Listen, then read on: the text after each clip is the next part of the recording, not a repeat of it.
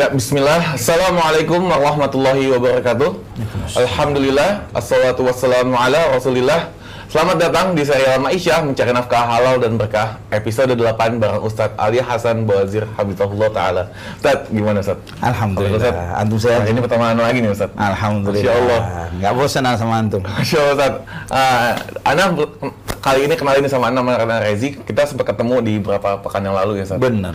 Pekan lalu ada Diri Ansyah yang gantiin Nah, pada malam ini kita akan bahas judul kita yang merenungi ciptaan Allah Masya Allah. Gimana Ustaz? Tapi sebelum itu, itu ad- sebelum ini nih ada informasi kalau Jakarta Mengaji lagi buka donasi upgrade peralatan untuk dakwah donasi ini akan digunakan untuk membeli peralatan seperti kamera, lensa, mic dan lain-lain. Informasi lebih lengkapnya langsung aja nih ada di bawah ini ya. Bisa di capture dulu dan ada QR code-nya bisa langsung di scan pakai m-banking kalian. Tak perlu Ustaz, kita hari ini bahasannya tentang tafakur. Tentang tafakur. Boleh Ustaz tolong dijelaskan Ustaz? Ya, tafakur ini Apa penting banget kita- karena kita ini manusia diberi kelebihan oleh Allah Subhanahu wa taala dari binatang dan yang ini adalah karena potensi berpikir. Dan setiap manusia mau dia muslim, mau dia kafir, dia pasti berpikir. Cuman bagaimana berpikirnya muslim, bagaimana berpikirnya orang kafir. Insya Allah kita akan bahas dan kaitannya untuk meraih kebahagiaan. Kebahagiaan yang paling penting Ustaz Kebahagiaan, ya. benar. Toib. Nih teman-teman, makanya nantiin aja kita gimana kiat-kiat untuk hidup hidup bahagia di dunia. Insya Allah barakallah. Nah hari ini juga bakal ada hadiah nih dari teman-teman semua yang udah berpartisipasi. Masya Allah akan ada ada tiga hadiah nih. Pertama dari Herbalindo Hmm. at dot official dan satu lagi ada home dress dari Ifah Dailywear. Ini baju haram Ustaz. Seperti biasa selalu ada di nemenin kita saat ini. Dahsyat ini, Baju haram dipakai di luar rumah Ustaz. Masya Insya Allah Allah. baju dinas istri. Dan terakhir ada buku dari Ustadz Yazid bin Abdul Qadir Jawas, Habibullah tentang kumpulan doa. Jadi ada tiga hadiah kuis. Jadi kalau mau tahu mau dapat hadiahnya, nantikan sampai sesi akhir di hari kajian. Masya Allah. Dan ikhlaskan niat emang untuk menuntut ilmu hari ini. Allah barik Baik, fiik. Baik Ustaz, tafadhol Mas Ustaz. Nah, Bismillahirrahmanirrahim. Assalamualaikum warahmatullahi wabarakatuh. Waalaikumsalam warahmatullahi wabarakatuh. Alhamdulillahi rabbil alamin wassalatu wassalamu ala asyrafil anbiya'i wal mursalin nabiyina Muhammadin wa ala alihi wa sahbihi wat tabi'in wa man tabi'ahum bi ihsanin ila yaumiddin. Qala Allah jalla wa ala ya ayyuhalladzina amanu taqullaha ittaqullaha haqqa tuqatih wa la tamutunna illa wa antum muslimun amma ba'd. Saudaraku, saudaraku fillah rahimani wa rahimakumullah. Alhamdulillah, segala puji bagi Allah Subhanahu wa taala yang dengan rahmat dan kasih sayangnya Allah Subhanahu wa taala memberikan keberkahan bagi kita untuk bisa ketemu lagi dalam acara Maisyah kita dengan teman-teman dari Jakarta mengaji dan dalam kajian-kajian ini ya kita mencoba mengemas bagaimana eh, me- merumuskan ulang bagaimana menata hati ulang menata iman kita dengan benar bahwa setiap muslim setiap muslim punya hak dan seharusnya beliau seorang muslim siapa pun dia dalam kondisi apa pun dia harusnya dia selalu dalam kondisi bahagia ketika dia berpegang dengan keislamannya. Kal- Jika bicara sukses, sukses ini ya selalu yang ulang-ulang bahwa selalu kita melihat kesuksesan itu dari sisi materi. Ya, kita melihat sukses si fulan sukses karena kendaraannya sekian M, rumahnya sekian M dan yang lain sebagainya.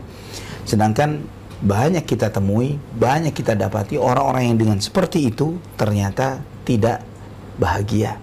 Ya, maka kebahagiaan itu harus lebih penting dan harus lebih menjadi fokus kita. Terutama setiap kita kita menyadari dunia ini sehebat apa pun, sebesar apa pun pasti kita akan tinggalkan. Nah, di antara keutamaan seorang muslim adalah tafakkur, berfikir. Tafakkur memikirkan tentang ayat-ayat Allah Subhanahu wa taala. Ada dua potensi yang Allah Subhanahu wa taala sebutkan di dalam Al-Qur'an, surat Ali Imran ayat 191 ketika Allah Subhanahu wa taala menyebutkan di ayat sebelumnya inna fi khalqis samawati wal ard wa ikhtilafil laili wan nahar la ayatin liulil albab sesungguhnya di dalam penciptaan langit dan bumi di dalam pergantian malam dan siang sungguh merupakan tanda-tanda kebesaran Allah bagi orang-orang yang memiliki hati nurani. Bagi mereka-mereka yang berfikir siapa mereka? Alladzina yadhkuruna Allah qiyaman wa qu'udan wa ala junubihim wa yatafakkaruna fi khalqis samawati wal ard. Rabbana ma khalaqta hadha batila subhanaka faqina azaban nar. Yaitu mereka-mereka yang mengingat Allah Subhanahu wa taala sambil berdiri mengingat Allah Subhanahu wa taala sambil duduk mengingat Allah Subhanahu wa taala sambil berbaring ini zikir yadhkuruna Allah qiyaman wa qu'udan wa ala junubihim wa yatafakkarun dan mereka bertafakkur. Fi khalqis samawati wal ard bertafakkur memikirkan tentang penciptaan langit dan bumi Rabbana ma khalaqta hadza batila sampai mereka kepada sebuah kesimpulan wahai Rabb kami wahai Tuhan kami tidaklah engkau ciptakan ini semuanya sia-sia subhanallah kita lihat dalam ayat ini bagaimana Allah Subhanahu wa taala menggabungkan antara zikir dan fikir zikir mengingat Allah Subhanahu wa taala dan fikir ini hanya dimiliki oleh muslim. Non-muslim mungkin mereka fikir tapi tidak zikir. Tapi sayangnya sebagian muslim banyak zikir tapi tidak berfikir. Hmm. Ya, sedangkan potensi ini hanya dimiliki oleh orang-orang beriman. Dengan ketika kita memikirkan wa yatafakkaruna fi khalqis samawati wal ard. Mereka bertafakkur memikirkan tentang penciptaan langit dan bumi sampai melahirkan sebuah keyakinan di dalam hati mereka dengan hakul yakin bahwa ayat-ayat Allah itu benar, Allah Maha benar, nabi-nabinya benar. Semua tanda-tanda kebesaran Allah ini membuktikan akan kemahabenaran Allah sampai kepada kesimpulan Rabbana ma khalaqta hadza batila. Ya Allah wahai Tuhan kami, tidaklah Engkau ciptakan ini semua sia-sia. Artinya apa pun yang Anda fikirkan ikhwatal iman terkait tentang perjalanan hidup kita, untung rugi, sial, bahagia, sedih dan lain sebagainya. Tentang apa yang terjadi di alam semesta ini dari apa yang Allah tunjukkan dari yang terjadi di daratan dan di lautan.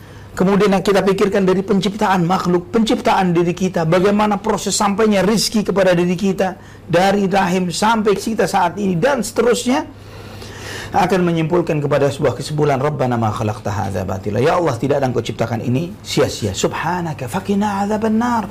Maha suci engkau ya Allah, maka jauhkanlah kami dari api neraka. Kemudian kita baca ayat-ayat selanjutnya sebagaimana disebutkan Innaka man tudkhilin nara faqad akhzaitah wa ma lidh-dhalimina min ansar. Wahai Rabb kami, sesungguhnya siapa pun yang engkau masukkan ke dalam api neraka, maka dia adalah orang yang engkau hinakan dan orang-orang zalim itu tidak akan mendapatkan penolong. Rabbana innana sami'na munadiya yunadi lil imani an aminu bi rabbikum fa amanna. Lana dhunubana wa kaffir anna sayyiatina wa tawaffana ma'al abrar Wahai Rabb kami, wahai Tuhan kami, kami telah mendengar ajakan untuk beriman. Dan kami pun beriman kepada dan kami beriman kepadamu ya Allah. Wahai Tuhan kami, maka ampunilah dosa-dosa kami. Tutupi kesalahan-kesalahan kami dan wafatkan kami bersama orang-orang yang baik. Atina ma wa'adtana ala rusulik wa la tukhzina yawmal qiyamah innaka la tukhliful mi'ad. Wahai Rabb kami, wahai Tuhan kami, anugerahkanlah kepada kami sebagaimana yang telah engkau janjikan kepada utusan-utusanmu, kepada rasul-rasulmu. Dan janganlah engkau hinakan kami kelak pada hari kiamat. Sesungguhnya engkau tidak menyelisihi janji. Kalimat-kalimat ini, ikhwatal iman, adalah bukan sekedar kalimat yang diucapkan yang bersumber dari hati yang ngambang, yang kosong, yang tidak merenungi dari apa yang diucapkannya. Tapi ini adalah kalimat yang keluar dari orang-orang yang hakul yakin dengan apa yang diucapkannya. Maka apa yang Allah sambut untuk mereka? Bagaimana Allah menyambut permintaan dan permohonan mereka ini? Di ayat 195-nya Allah menyebutkan, "Fastajaba lahum rabbuhum anni la udhi'u amala 'amilin minkum min dzakarin aw untha, ba'dukum min ba'd." Maka Tuhan mereka pun menyambut menyambut seruan mereka ini dan Allah menegaskan bahwa aku tidak akan menyanyiakan amal perbuatan di antara kalian baiklah kalian laki-laki maupun wanita sebagian yang yang satu dengan sebagian yang lainnya Subhanallah ikhwatal iman. Tafakkur ini mengantarkan kepada kita untuk bertindak. Karena apa? Setiap ide, gagasan ini bersumber dari tafakkur, dari berpikir. Dan bahkan lebih dari itu, setiap niat-niat kita. Saya sampaikan apa yang disampaikan oleh Imam Ibnu Qayyim rahimahullah. Inti dari segala kebaikan dan keburukan itu bersumber dari berpikir kata beliau. Karena berpikir itu sumbernya niat. Sumbernya iradah, kehendak. Yang dari niat itu ada keinginan untuk bertindak atau keinginan untuk meninggalkan. Atau mencintai. Atau membenci. Semuanya sumbernya dari berfikir. Dan berfikir yang paling besar manfaatnya adalah berfikir terkait tentang bagaimana nanti kembalinya kita kepada Allah Subhanahu wa taala. Dan bagaimana kita mendapatkan kemaslahatan dari itu. Ketika kita kembali kepada Allah nanti di akhirat dan bagaimana kita menyelamatkan diri kita dari segala malapetaka yang bakal terjadi di proses kembalinya kita kepada Allah Subhanahu wa taala di hari kiamat kelak. Maka kata beliau bahwa di dalam berfikir itu akan memberikan kesimpulan empat hal terkait dengan masalah dunia dan masalah akhirat. Empat hal itu apa? Saya simpulkan dari apa yang beliau sampaikan bahwa seseorang itu dari apa yang dia pikirkan akan melahirkan bertindak atau tidak bertindak, melakukan ya atau tidak melakukan, mencintai atau membenci. Dan ini terkait dengan urusan dunia maupun urusan akhirat. Di dalam urusan dunia, kita memikirkan apa hal-hal yang maslahat untuk kita di kehidupan dunia. Tapi sebagai seorang muslim, dia tidak hanya berpikir yang penting untung di dunia, tapi rugi di akhirat. Ya, jika non muslim mungkin orang-orang kafir berpikir seperti itu, yang penting dunianya untung, tapi akhiratnya bagaimana nasibnya. Tapi seorang muslim tidak hanya membatasi keuntungan di dunia saja, tapi bagaimana dia untung dunia dan akhiratnya. Dan kemudian meninggalkan hal madarat, hal-hal yang mengkhawatirkan akan menjerumuskan kita kepada mara bahaya, musibah, baik mara bahaya, musibah, malapetaka dunia maupun apalagi akhirat. Maka seorang muslim itu tidak hanya sekedar menyelamatkan dirinya dari bahaya sementara dari bahaya dunia, tapi dia memikirkan bagaimana nanti di akhirat ini berbahaya di dunia. Tapi ternyata di akhirat dalam konteks tertentu ternyata mengambil sesuatu yang berbahaya di dunia tapi bisa menguntungkan di akhirat ini lebih baik dalam konteks tertentu ya, tidak selalu ada seperti ini. Juga mencintai dunia dan akhirat sesuai dengan kadarnya. Apa hal-hal di dunia ini yang kita cintai? Iman, amal soleh, ketakwaan kepada Allah. Karena ini mengantarkan kepada kemaslahatan dunia, kemaslahatan akhirat. Dan kemudian membenci apa-apa yang ada di dunia dan apa-apa yang bakal terjadi di akhirat kelak. Apa yang di dunia yang kita benci? Dosa dan maksiat. Yang di akhirat neraka dan azab Allah Subhanahu wa taala.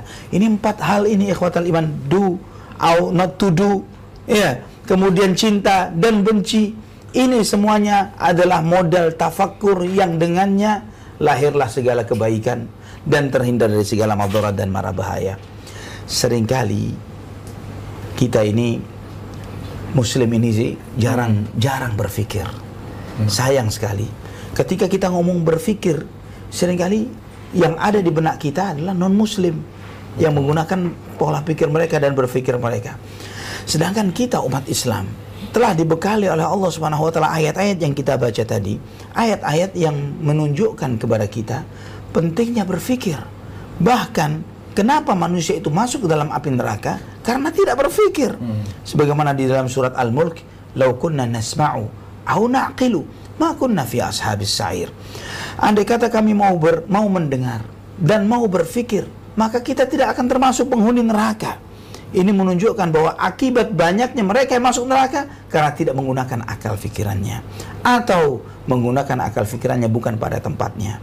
Contoh, memikirkan hal-hal yang bukan pada tempatnya ini seperti memikirkan tentang zat Allah. Hmm. Ya. Sehebat apa pun level otak manusia tidak akan bisa mencar mencerna siapa nama Allah. Sifat-sifatnya. Ini tidak akan sampai ke sana. Jika akal ini bisa menjangkau kepada tahapan itu hanya dengan modal akal saja, Allah tidak akan mengutus para nabi dan para rasul. Allah tidak akan menurunkan kitab-kitab suci, tidak akan memberikan bekal-bekal mukjizat kepada nabi-nabi tersebut. Hmm. Adanya mukjizat, adanya kitab-kitab suci. Ini menunjukkan keterbatasan akal. Keterbatasan titik tertentu akal harus stop. Stop di sini, berhenti, jangan lanjut. Saat Allah langsung menjelaskan tentang zat Allah Mustahil akal bisa iya. mencerna. Kemudian tentang apa lagi yang tidak mungkin dijangkau oleh akal? Tentang bagaimana kita mendekatkan diri kepada Allah. Ibadah apa yang harus dilakukan? Ya, Bagaimana melakukan suatu ibadah tertentu yang membuat Allah akan cinta dan ridha kepada kita. Ini akal nggak nyampe ke sana. Mau dengan pakai rumus apa pun, mau fisika, matematika digabung jadi satu dan lain sebagainya untuk membuat sebab akibat tertentu sehingga Allah dengan rumusan ini akan membuat Allah akan cinta kepada kita. Itu tidak akan ketemu karena ini bukan ranahnya akal. Juga yang tidak akan mungkin dijangkau oleh akal pikiran manusia adalah terkait tentang tentang uh, nanti kita ke mana setelah kehidupan dunia, hmm. ya setelah mati ini apa proses selanjutnya? Jika kita mencoba menemukan solusinya dengan murni dengan akal saja, nggak bakal ketemu.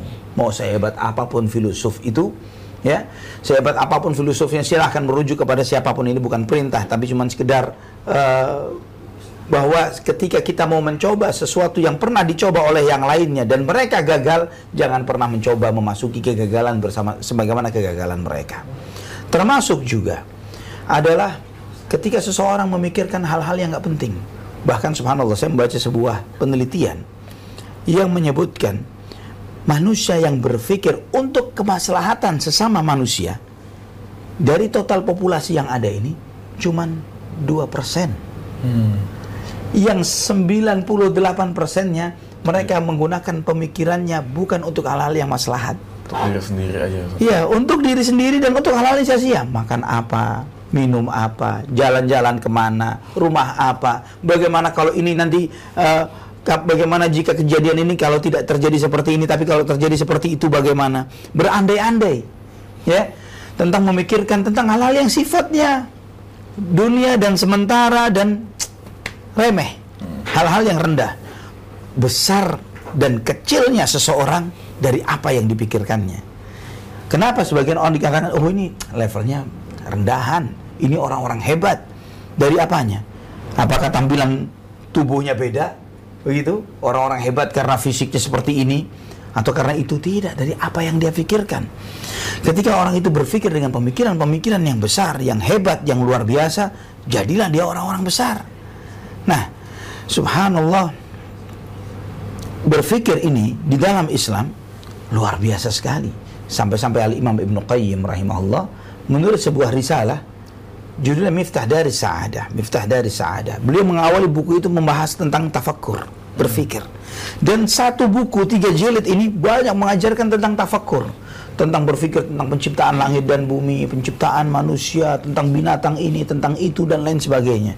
Coba antum melihat tentang uh, beberapa channel ilmu pengetahuan ya seperti National Geography misalnya ya tentang channel binatang-binatang itu bagaimana sikap dan perilaku mereka. Binatang-binatang buas seperti singa, harimau dan lain sebagainya. Mereka ini berburu. Ketika berburu menangkap buruannya, mana dulu yang diterkam? Lehernya. Cak, disikat lehernya. Ini belajar dari mana? Ya, siapa yang mengajarkan itu? ya ditangkap di di lehernya dulu. Ini apakah binatang ini berpikir, eksperimen dan lain sebagainya allazi a'ta kulla syai'in khalqahu thumma hada. Dialah Allah yang memberikan ciptaan kepada setiap makhluknya, ciptaannya dan memberikan petunjuk kepada makhluk itu sendiri-sendiri. Okay. Allah Subhanahu wa taala yang memberikan potensi kenapa kambing tidak menerkam singa dan kebaliknya. Ya gitu ya. Gitu ya. Enggak pernah terlihat kambingnya yang nyerang gitu ya. Dan ini Allah telah menentuk menentukan yang seperti ini. Dan subhanallah kita melihat misalnya bagaimana migrasi, migrasi sebagian binatang dari satu benua ke benua yang lain. Burung ikan maksud. burung, ikan salmon. Oh iya. Ya, ikan salmon mereka oh, ini harus iya. melewati lautan besar, uh. menyeberang melawan arus. Ya, dan ternyata dari migrasi ini ada rizki untuk sebagian makhluk Allah Subhanahu wa taala yang lain. Sampai ada makhluk subhanallah, Anda pernah lihat subhanallah. Seekor katak yang hidup di kutub yang dia ini bisa memfreeze dirinya, mematikan dirinya selama enam bulan masa musim beku. Hmm. Ketika musim semi, ya musim meleleh lagi, dia menghidupkan kembali, mati betul-betul mati. Mati selama enam bulan dia mati. Kemudian setelah enam bulan dia hidup kembali, hidup kembali, benar-benar berdetak jantungnya, bergerak lagi peredaran darahnya dan hidup kembali. Ini sayang jika misalnya orang-orang kafir melakukan penelitian seperti itu ya dan tidak berbuah kepada iman dan kita yang sudah punya modal iman dan tidak berpikir yang tidak berpikir ke sana Sedangkan di dalam setiap penciptaan, ya, dengan misalnya adanya penemuan tentang DNA, penemuan DNA dan bahwa DNA manusia ini sama sekali berbeda dengan DNA manusia makhluk yang lainnya dan sebagainya dan bisa diklasifikasi sampai 5000 tahun ke atas. Ini sudah dengan serta merta membantah teori Darwin. Ya, ternyata DNA makhluk ini beda satu dengan yang lainnya manusia dan nggak bakal ketemu. Ya, manusia dengan kerak saja dikawinin dengan model apa pun nggak bakal jadi anak. Ya, karena dengan DNA yang berbeda. Subhanallah. Ini dengan teori yang teori-teori modern yang ditemukan oleh para ilmuwan, kedokteran dan lain sebagainya. Ini menunjukkan subhanallah Rabbana ma khalaqta hadza batila. Wahai Rabb kami, Maha suci Engkau ya Allah. Tidak ada yang Kau ciptakan ini sia-sia. Dan sayang, ikhwani wa akhwati fillah rahimani wa rahimakumullah, jika kita umat Islam yang Allah berulang-ulang mengajak tentang afala yanzuruna ilal ibili kaifa khuliqat wa ila samai kaifa apakah mereka yang turun yang turun itu bukan cuma ngeliatin doang iya memperhatikan kepada onta kaifa? Bagaimana? How to? Hmm. iya tentang bagaimana proses diciptakannya seekor onta. Wa ila samai kaifa rufi'at. Dan bagaimana apakah mereka tidak berpikir kepada langit? Bagaimana langit itu ditinggikan? Wa ilal ardi kaifas wa ilal jibali kaifa nusibat. Dan apakah mereka tidak berpikir kepada gunung-gunung itu bagaimana dipancangkan? Allah Subhanahu wa taala berulang-ulang menyebutkan gunung ini sebagai tiang pancang bumi. Ya uh, dalam banyak ayat Al-Qur'an di, antara dalam surat An-Naba uh, alam naj'al al-ardha mihada wal jibala autada ya alam naj'al al-ardha mihada wal jibala autada Allah Subhanahu wa taala sebutkan jibal, gunung-gunung itu sebagai autat, sebagai tiang-tiang panjang. Karena jika antum melihat ikhwatal iman bahwa bumi ini di dalamnya ada lava yang luar biasa panasnya. Ya. Yang seharusnya dengan panasnya yang ada di dalam inti bumi ini membuat permukaan daratan ini tidak stay di tempatnya. Hmm. Tidak mereka bumi ini uh, permukaannya akan gembur sekali ya dan terus bergerak dengan adanya gunung-gunung yang Allah Subhanahu wa taala ciptakan ini tadi, maka gunung-gunung itu menjadi tiang pancang. Mengokohkan. Menahan daratan untuk tetap di tempatnya. Subhanallah. Subhanallah. Dan ilmu pengetahuan modern yang mengakui tentang hal ini, ya, para geologi, pakar-pakar geologi mereka menyebutkan bahwa memang uh, posisi gunung itu hunjaman ke, ke bawah dan hunjaman ke atas ya mereka menjulang ke atas dan hunjaman ke bawah dan terkadang yang ke bawah jauh lebih dalam ketimbang apa yang menjulang ke atas. Hmm. Dan dari situ keluar lahar, keluar lava yang dengan ini mengurangi tekanan yang ada di dalam daratan bumi ini. Jika tidak ada itu, jika tidak ada gunung, nggak ada Google Map. Iya, hmm. karena kota bakal berpindah-pindah rumah kita kita nggak ada alamat dan lain sebagainya. Ya, Berpindah-pindah posisi daratan ini bergeser terus berpindah-pindah. Subhanallah. Dan Allah Subhanahu wa taala mengajak kita untuk berpikir tentang bagaimana bumi ini alam naj'alil arda kifata ahya wa amwata. Bukankah kami jadikan bumi ini tempat yang cukup untuk tinggalnya yang hidup dan yang mati? Allah sebutkan bumi ini sebagai tempat tinggal kita Harusnya para ilmuwan yang bertafakur dan memikirkan melihat bagaimana antariksa alam semesta dan sebagainya. Mereka dengan kemampuan teropongnya bisa melihat bintang-bintang di sekian juta kilometer dari bumi, juta cahaya. Ya, kecep, ke, jarak juta cahaya dari bumi. Mereka bisa melihat bintang-bintang itu. Tapi sampai detik ini mereka belum pernah menemukan adanya satu planet yang seperti bumi. Hmm. Apakah ini kebetulan? Ya, apakah ini kebetulan? Tidak ada planet yang seperti bumi.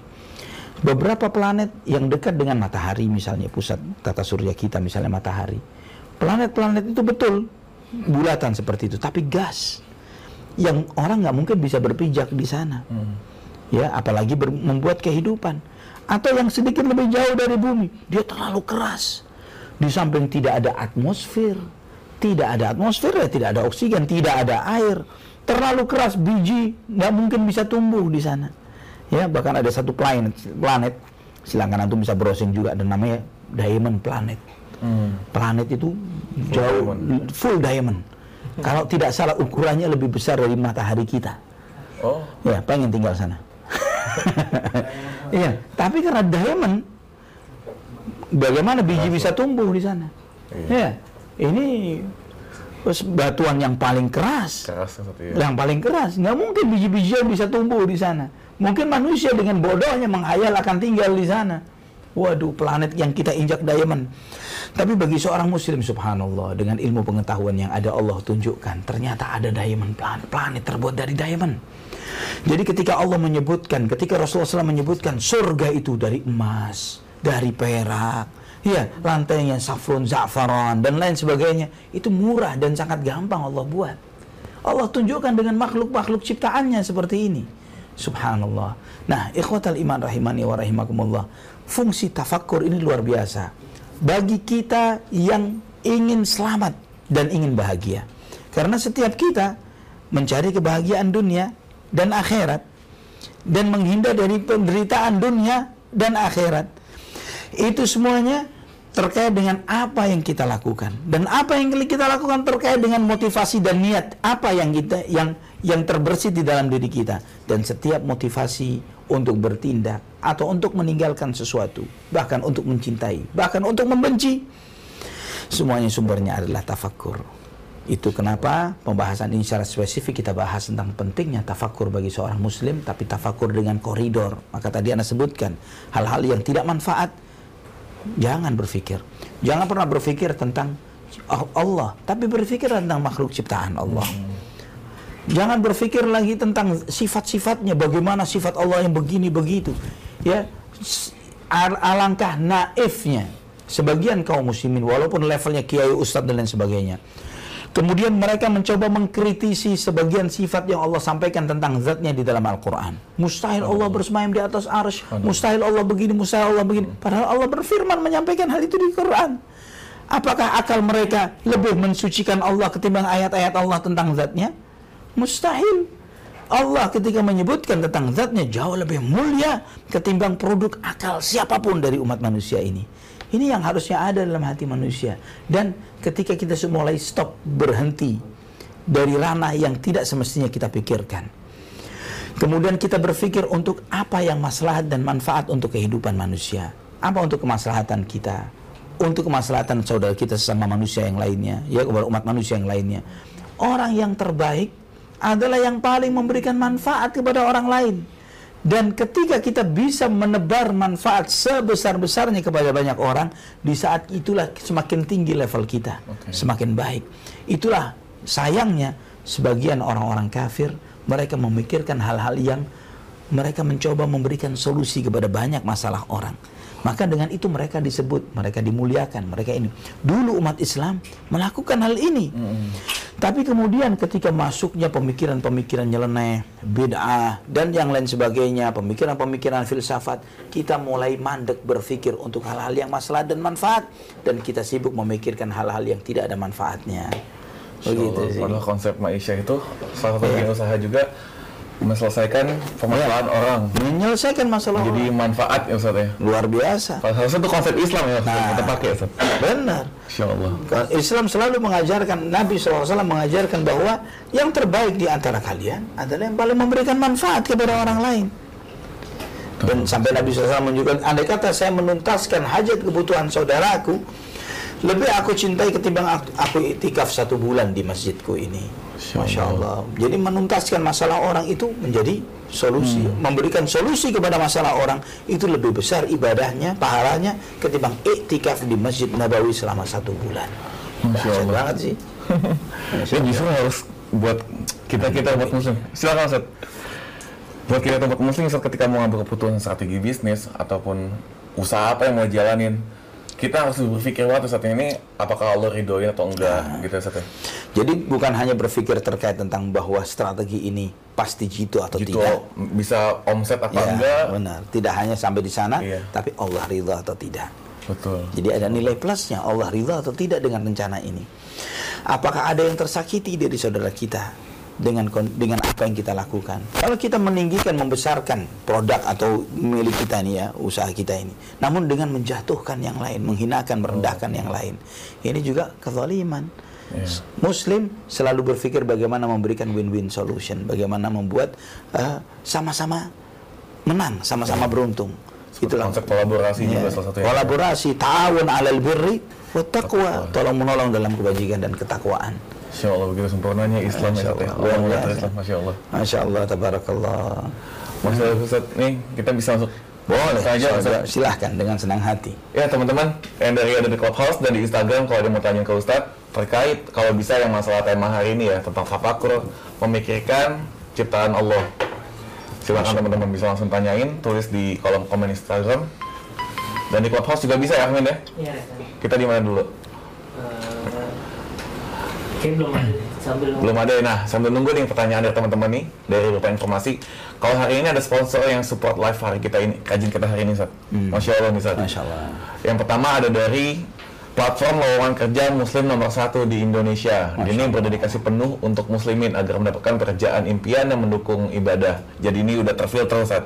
Maisha, Info- sama Maisha, seperti sama Ya, dengan serial kita ini kita, masya Allah. Jadi yang dia post ini yang di apa? Pekerjaan yang dia posting udah difilter untuk yang insya Allah nggak melanggar harus harusnya Maisha ini menjadi sponsor kita terus nih harusnya. Iya, namanya sama, cocok soalnya.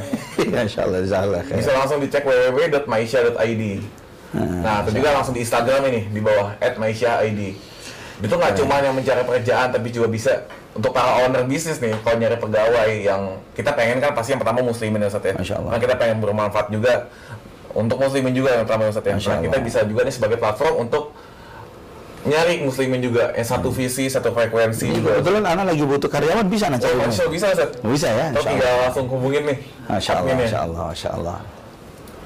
Nah, bukan langsung aja cek IG-nya ya. Buat yang lagi nyari kerjaan, yang kalian apa namanya, yang insya Allah nggak melanggar syariat juga, yang punya bos atau frekuensi gitu kan. Dan untuk para business owner juga untuk nyari karyawan yang amanah, insya Allah bisa langsung ke @maisha.id. Langsung cek aja nih IG-nya, capture dulu. Oke, nah ada juga tapi nih, Ustadz, dari salah satu brand F&B Ustadz, yang tadi barusan nge-sponsorin kita Ya. untuk konsumsi Oh, Ustadz. Masya Allah. Ustadz mungkin belum ya? Masya Allah. Ada dari sate Blora Cirebon dari tahun 1987 Ustadz. Udah pernah coba. Ini legend Ustaz. Udah Iya, tiga generasi ya? Masya Allah. Tiga generasi Ustaz. Iya, Oh, sop kambingnya udah pernah coba enak. Kambing Masya Allah. satenya di dari Cirebon, Masya Allah. Allah. Berdiri sejak 1987. Capek nggak dia duduk-duduk? Ini udah konsumsi, udah support konsumsi hari ini nih. Wah, buat teman-teman yang mau cobain kuliner sate ayam, sate kambing, sop, gulai, dan lain-lain, bisa cobain langsung sate Blora Cirebon yang ada di Rawamangun. Masya Allah. Dia ini ada di Jalan Waru ya, betul ya? Jalan balik Pustaka. Jalan Balai Pustaka. Balai Pustaka. Oh iya, Jalan Balai Pustaka tuh. Langsung aja nih, kepoin Instagramnya di bawah ya, capture dulu. Oke, ada lagi yang udah tanya? Silakan. Oh ada pertanyaan dari orang dalam Ustaz, dari Abu. Sofia. Ustadz, bagaimana sikap kita? Nggak salam dulu yang komen, yang ini komen nggak? Allah, Masya Allah. Ustadz, bagaimana sikap kita bagi orang-orang yang mengedepankan akal dengan alasan Muslim harus berpikir, jangan turun Quran dan hadis mentah-mentah? Masya Allah. Berat pertanyaan Ustadz, tentang masalah akal. Orang yang mengatakan seperti ini dan kemudian me- eh, mengatakan bahwa jangan telan mentah-mentah Al-Quran atau hadis Nabi SAW ini menunjukkan bahwa dia belum menggunakan akalnya dengan benar. Belum menggunakan akalnya dengan benar. Kenapa demikian? Bagaimana dia mencoba untuk menolak atau untuk me- memandekkan manfaat atau faedah dari ayat-ayat Al-Quran dan hadis-hadis Nabi SAW sedangkan kebenaran yang ada dalam Al-Quran dan hadis Nabi SAW nilainya adalah mutlak ya kebenarannya mutlak sedangkan kebenaran yang bersumber dari akal pikiran manusia nisbi tidak mutlak Allah Subhanahu wa taala menegaskan misalnya alif lam mim dzalikal kitabu la raiba fi hudan lil muttaqin. Alif lam mim itulah Al-Qur'an yang tidak ada keraguan di dalamnya. Menunjukkan apa? Semua informasi dan bukti yang Allah tunjukkan dalam Al-Qur'an adalah sesuatu yang sudah tidak perlu diperdebatkan lagi. Ya suatu fakta yang tidak perlu ada proses eksperimen lagi untuk mempertanyakan akan kebenaran faktanya karena Allah tegaskan la raiba fih, tidak ada keraguan di dalamnya menunjukkan pusat dan sumber keilmuan yang ada di dalam Al-Qur'an adalah suatu yang valid pasti benarnya. Kemudian misalnya juga di dalam ayat yang lain. Syahrul Ramadan alladhi unzila fihi al-Qur'an hudan linnas wa bayyinatin minal huda wal furqan. Bulan Ramadan yang bulan diturunkannya Al-Quran kepada manusia yang merupakan petunjuk bagi manusia penjelasan dari petunjuk itu dan pembeda dari yang benar dan yang salah. Allah menyebutkan tiga sifat di antara sifat Al-Quran sebagai petunjuk, penjelasan dari petunjuk itu, dan yang membedakan antara yang benar dan yang salah. Ini menunjukkan bahwa kebenaran yang Allah sampaikan dalam Quran atau yang disampaikan oleh Nabi SAW adalah sesuatu yang mutlak, yang fix, ya, yang tidak perlu diperdebatkan lagi. Ketika mereka belum sampai kepada tahapan itu, tandanya dia selama ini ke mana di dalam memikirkan ayat-ayat itu. Cukup dengan terjaganya naskah Al-Quran dari awal sampai akhir. Terjaga sampai seperti ini. Cukup dengan tantangan yang Allah tampai, yang Allah tawarkan, Allah tunjukkan di dalam ayat-ayat Al-Quran yang sudah 14 abad dan tidak terjawab. Padahal untuk menjawab tantangan itu bagi Abu Jahal CS lebih murah kosnya ketimbang dia harus melakukan peperangan dengan senjata dan hilang nyawanya. Ya, ketika tantangan Fa'tu bi suratin min mithlih bawalah satu surat serupa Al-Quran. Tantangan itu sanggup mereka lakukan. Ini lebih low cost, lebih ringan biayanya ketimbang mereka harus mengerahkan pasukan, senjata dan mereka harus mati di medan perang. Dan dampaknya sangat masif di saat itu ketika mereka bisa membuktikan hal ini. Tapi tidak terjawab 1400 tahun. Ya. Belum lagi dengan apa yang Allah sampaikan misalnya dalam Al-Qur'an tentang ayat tentang surat Tabbat Yada Abi Lahab wa Celakalah kedua tangan Abu Lahab, celakalah dia. Di dalam ayat-ayat itu saya selanaran lahab, dia bakal masuk ke dalam api yang menyala-nyala. Surat Al-Lahab ini termasuk surat yang pertama kali turun ketika awal dakwah jaharnya Nabi. Kurang lebih Islam baru tiga tahunan didakwahkan oleh Rasulullah SAW. Masih ada kurun waktu yang cukup lama bagi Abu Lahab untuk menghadapi Rasulullah SAW. Ya, dia bisa menggunakan trik, misalnya apa? Pura-pura masuk Islam. Dengan trik pura-pura masuk Islam, dia akan memper, bisa bisa mengkritisi bagaimana Muhammad dengan nasib surat yang telah mengatakan saya masuk neraka.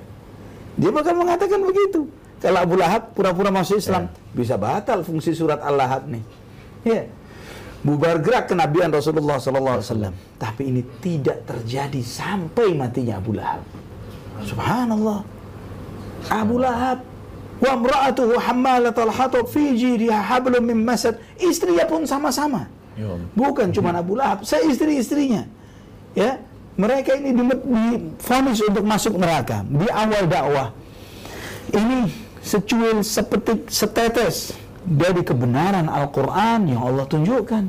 Nah, ketika seseorang kemudian dia berpikir, tapi metode berpikirnya dia menjauh dari Quran, menjauh dari apa yang diajarkan oleh Nabi SAW, ke mana saja berpikirnya. Kasihan orang seperti ini.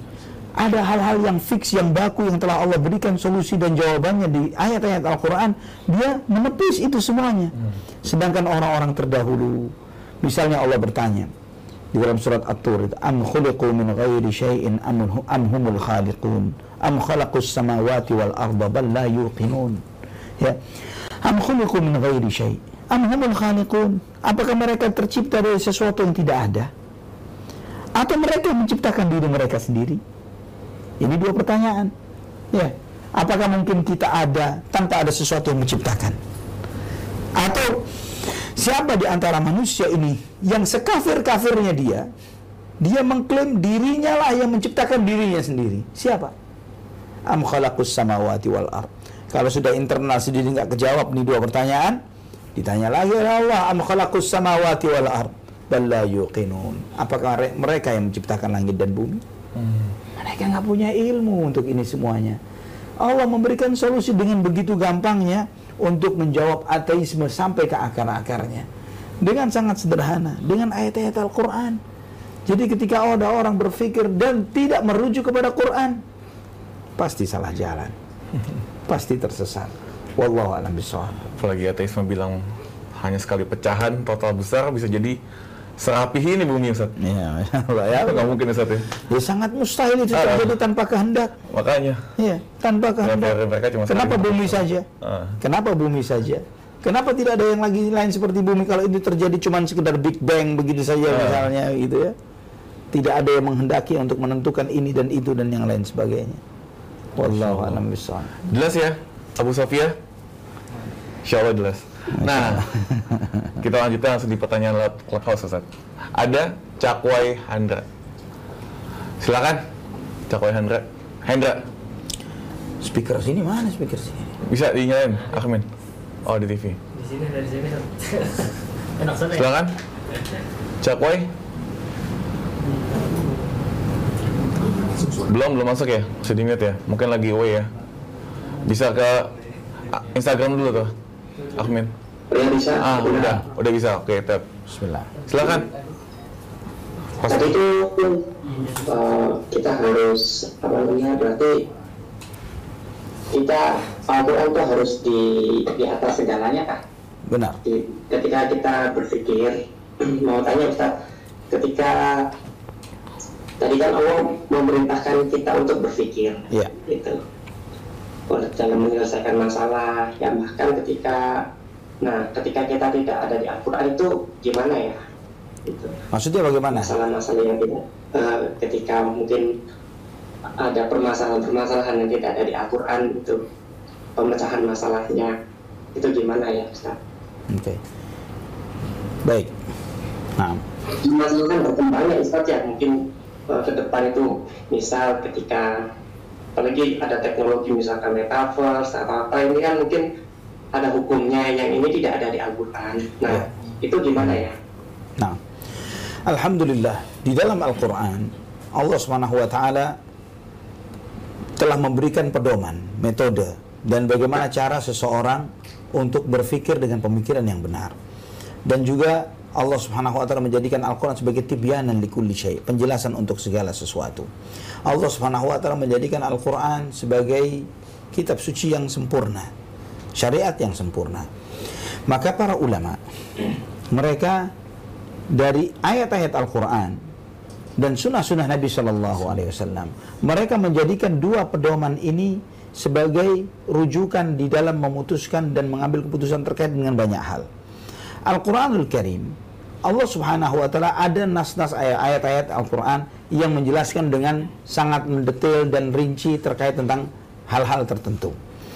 Ada juga misalnya yang bersifat global. Yang dengan kaidah global ini, maka masuklah segala sesuatu yang tidak dijelaskan secara detail di dalam Al-Qur'an. Misalnya, Allah Subhanahu wa taala menyebutkan tentang ciri Nabi Muhammad sallallahu alaihi wasallam di dalam surat Al-A'raf, yuhillu lahumut thayyibat wa yuharrimu alaihimul khaba'ith.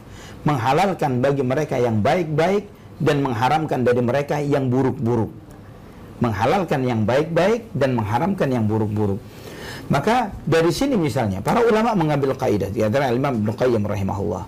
Jika Anda memikirkan tentang suatu hal, suatu masalah, yang masalah ini Anda tidak tahu tentang hukumnya, tentang masalah tersebut, halal atau haramnya, tidak tahu nasnya dalam Quran dan Sunnah, maka coba dilihat dari sisi maslahat dan mafsadatnya positif negatifnya, untung ruginya. Jika ternyata hal tersebut banyak maslahatnya bagi kehidupan manusia dan tidak ada madaratnya, maka itu pasti dihalalkan. Dan sebaliknya, jika suatu permasalahan ternyata di situ madaratnya besar terhadap kehidupan manusia, tidak ada nasnya dalam Quran, maka itu pasti diharamkan. Ya, pasti diharamkan.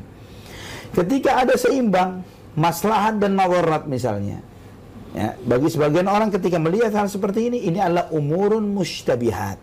La ya'lamuha kathirun minan nas. Permasalahan yang remang. Mustabihat. Yang tidak jelas. Yang banyak tidak diketahui oleh orang. Maka Nabi SAW mengingatkan, "Faman waqa'a subuhat, haram." Orang yang terjerumus kepada hal-hal syubuhat, dia akan kecemplung dan kesandung kepada hal-hal yang haram. Nah, di sini Nabi SAW mengajarkan kepada kita beberapa kaidah-kaidah global. Maka para ulama, para ulama pun berijtihad dalam banyak hal, hal-hal baru yang tidak diketahui atau tidak diketahui secara sarih, secara jelas hukumnya di dalam Al-Quran dan Sunnah. Tapi kaidah-kaidahnya pasti ada di dalam Quran dan Sunnah Nabi SAW. Itulah di situ ada istilah ijtihad. Dan ijtihad ini terkait dengan hal-hal yang tidak dijelaskan secara eh, sarih, secara jelas, secara nyata oleh Allah Subhanahu wa taala maupun oleh Rasulullah SAW. Tapi mereka ketika, mengambil hukum-hukumnya, mereka merujuk kepada kaidah-kaidah yang ada dalam Al-Quran dan Sunnah Nabi SAW. Wallahu a'lam bishawab. Masya Allah. Gimana, Mas Syakwai? Jelas? Iya, masih berarti kita ke depan kalau misalkan tidak ada hukum yang ya, tertulis atau yang detail di dalam Al-Quran, kita bisa menggunakan pikiran kita ya, atau Ijtihad. kita ya. Ijtihad itu diperkenankan betul. Iya. Istihad untuk menentukan mana yang benar, tentu kita harus juga mempertimbangkan etikanya ya. Benar. Etika yang baik dan yang buruk sesuai dengan ketentuan Islam. Iya. Itu ya Ustaz. Dan merujuk kepada ahli ilmu, akhi. Ya, terkadang sesuatu Iya. ya para ulama. ahli dalam bidangnya ya. Benar. Anak Benar. Benar. Jadi jangan sampai ketika kita melihat sesuatu itu dari sudut pandang kita yang terbatas pemahamannya, melihat sesuatu yang madarat kita lihat untungnya doang. Misalnya, wah ada untungnya begini, untung begitu dan sebagainya misalnya. Misalnya riba misalnya dalam transaksi-transaksi muamalah kontemporer. Riba dalam sebagian transaksi muamalah kontemporer, mungkin bagi sebagian orang mereka melihat ini untung semua isinya, nggak ada ruginya. Maka kemudian dengan sederhananya dia menganggap transaksi-transaksi tersebut halal. Padahal ketika dirujukkan kepada para ulama dan para ulama melihat, lah ini tidak 100% halal. Ini ada beberapa PR-PR masalah-masalah eh, dalam muamalahnya yang bermasalah mungkin mengandung ada unsur riba, ada unsur maisir, perjudian, spekulasi misalnya, ada unsur gharar, ketidakjelasan. Nah, hal-hal seperti tersebut yang terkadang tidak dilihat oleh sebagian eh, orang karena keterbatasan pemahaman dia terhadap syariat. Nah, dengan itu maka bukan kita dalam arti semuanya berhak untuk mengambil ijtihad tapi harus merujuk kepada ahlinya, orang-orang berilmu di dalam hal ini. Wallahu a'lam bishawab. Kadang emang di sudut pandang ahli ilmu tuh kita bisa nggak ada hal-hal yang kita bisa blind spot yang ahli ilmu bisa lihat ya Ustaz. Ya, benar seperti itu. Blind spot di sebagian orang tapi para ulama menjelaskan melihatnya dengan sangat jelas. Masya Allah. Gimana Mas oke. Masya Allah. Barakallahu fi. Taib. Kita balik lagi ke Instagram, pertanyaan selanjutnya. Afwan barakallahu fikum.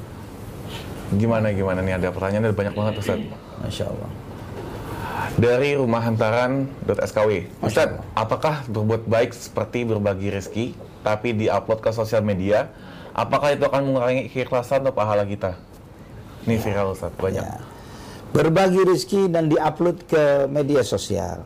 Jadi begini, men-share eh, amal soleh, berbagi amal soleh, men-share amal soleh itu baik bagi sebagian orang, tidak baik bagi banyak orang. Bagi sebagian orang misalnya dia ulil amr, dia pemimpin, dia tokoh agama yang dengan dia melakukan ini dan diketahui oleh orang, tokoh ya, tokoh yang ditokohkan, itu akan memberikan motivasi, yang memberikan dorongan, dan itu pun dengan dia menjaga hatinya. Kenapa dia harus menjaga hatinya? Karena ah, dosa. Kita kita tidak bisa mengatakan segala sesuatu yang dipam- ditunjukkan itu adalah perbuatan ria. Ya, tidak selalu seperti itu karena sholat berjamaah ditunjukkan di depan orang banyak. Ya, azan disuarakan ke banyak orang. Nah, tidak bisa kita katakan amalan yang didengar dilihat orang banyak itu pasti ria. Tidak selalu seperti itu karena dia itu amalan hati. Ya, dosa yang dilakukan oleh hati seseorang. Ketika seseorang melakukan suatu amalan walaupun sembunyi-sembunyi, tapi dia senang ketika sembunyi-sembunyinya ini diketahui oleh orang, ini sudah ria. Ya, dia tahajud. Tapi kemudian uh, dia dengan sedemikian rupa terlihat kesan tahajudnya di depan teman-temannya. Masya Allah, nanti kenapa nanti tiap hari lesu banget jam seginian? Kelihatannya tahajud nanti kuat banget ini. Dan senang dia misalnya. Temennya mengetahui dia ahli tahajud begitu ya. Ini ria sudah. Bu tipis ya Ustaz ya. Ya, itu sudah ria. Nah, ketika berbagi kebaikan, di-share di depan umum, ketika itu motivasinya adalah untuk mendorong kebaikan untuk orang lain dan selamat dari ria, balil insanu ala nafsihi basira. Setiap orang sadar tentang dirinya. Ketika dia melakukan itu, adanya pujian terhadap dirinya, dia besar hati, besar kepalanya, maka dia telah berbuat ria. Ya, karena manusia ini sangat gila puji dan takut celah. Ya, ketika kita masih belum bisa selamat dari pujian-pujian yang menyanjung-nyanjung kebaikan-kebaikan kita, kita masih sering baper dengan celaan-celaan yang menyapa kita, maka sebaiknya jangan pamer amal, karena itu berbahaya, berbahaya, merusak amal. Terbagi hati gampang banget Ustaz. Tipis bolak-balik Ustaz. Ya, mudah terbolak-balik dengan secepat-cepatnya. Jadi emang kata banyak emang konten kreator lagi bahkan hari ini pengen niat untuk syiar Ustaz gitu. Iya. Itu emang tentang nasihat dari Ustaz. Ketika syiar, niatnya syiar, ahlan wa sahlan. Baik. Iya, tapi kadang ketika lagi menyiarkan ini pun tuh hati emang pasti Nah, kalau dia sampai ria, dia harus tahu di saat itu nothing buat dia. Tidak ada apa pun yang bisa dia raih pahala di sisi Allah. Tidak ada pahala. atau ada tips atau nasihat Ustaz untuk orang yang pengen untuk syiar supaya ide kita ini bisa diikuti oleh banyak orang gitu Ustaz. Iya. Dan saat dia melakukan syiar itu tips-tips atau nasihat dari Ustaz untuk tetap bisa mengokohkan hatinya. Ya, itulah makanya ikhlas. tadi Anda sampaikan bahwa eh, kiat yang seperti ini, men-share amal perbuatan, itu tidak untuk semua orang. Karena apalagi di zaman sekarang ini, zaman eh, keterbukaan informasi seperti sekarang, terkadang seseorang me- menviralkan suatu amal perbuatan yang dia lakukan, tujuannya memang untuk diviralkan. Iya, tujuannya supaya viral. Nah, kalau ketika motivasinya, niatnya adalah supaya viral, ya sudah, viral saja yang dia dapat. Nggak lebih dari itu, tidak ada pahala. Viral saja yang dia dapatkan. Allahul Musta'an. Insya Allah. Jadi gitu ya. Jazakallah khairan Ustaz. Allah izak, Allah izak khair, Allah barik fiik. Tapi ada pertanyaan selanjutnya dari Study With Me. Nah, Assalamualaikum Ustaz. Sebagian orang berkata bahwa Islam belum sempurna karena katanya kesempurnaan hanya milik Allah. Anda sempat kaget dengar perkataan seperti ini. Gimana Ustaz? ya inilah. Ketika dia tahu kesempurnaan milik Allah dan Allah Subhanahu wa taala yang menyampaikan al-yauma akmaltu lakum dinakum wa atmamtu alaikum ni'mati wa raditu lakumul Islam madina. Hari ini aku sempurnakan untukmu agamamu. Allah yang menyatakan ini. Maka pilihan untuk si orang tadi ini, dia percaya tidak dengan apa yang Allah firmankan. Allah yang maha sempurna telah menyampa- menyampaikan Islam ini disempurnakan oleh Allah. Anda percaya tidak? Ya kan? Ketika Anda percaya clear bahwa Anda salah. Islam ini sempurna sebagaimana firman Allah Subhanahu wa taala. Ketika Anda mengatakan Islam belum sempurna sedangkan zat yang maha sempurna mengatakan Islam sempurna menunjukkan kebodohan Anda, kebodohan dia. Ya kan? Allah yang maha sempurna menyampaikan bahwa Islam sempurna. Anda percaya tidak? Konsekuensinya ketika dia percaya Quran, dia harus menerima dengan ayat ini. Wallahu a'lam bishawab. Insya Allah. Apalagi yang bicara itu kalau misalnya dai Ustaz ya. Bahaya. Aduh, iya kelihatan salah baca, salah baca. Bahaya. Belum, belum pernah baca Quran. Ini Ustaz ada pertanyaan dan dari saudara kita Ustaz. Bismillah, Ustaz, saya terkena penyakit suka sama jenis. Saya tidak menginginkan ini, Ustaz. Kenapa saya yang Allah pilih mendapatkan ujian ini? Bagaimana solusinya Ustaz? Bantu saya. Allah ibarik fi. A'anakumullah. Semoga Allah SWT memberikan kemudahan bagi Anda untuk bertaubat kepada Allah Subhanahu wa taala. Ya, memberikan kemudahan Anda untuk bertaubat dan meninggalkan apa yang eh, ada di dalam hati Anda ini. Maksiat ini ini di antara maksiat yang sangat besar. Ya, dan ini diakui oleh WHO sebagai sebuah penyakit. Ya, pengakuan di negara ini pun juga demikian dan ini sebuah penyakit kejiwaan. Jadi bukan sebagai bahwa ini adalah eh, apa namanya gender ketiga atau apa istilahnya begitu ya mengatakan bahwa ini adalah golongan yang ketiga yang harus diakui lah ini adalah penyakit kejiwaan.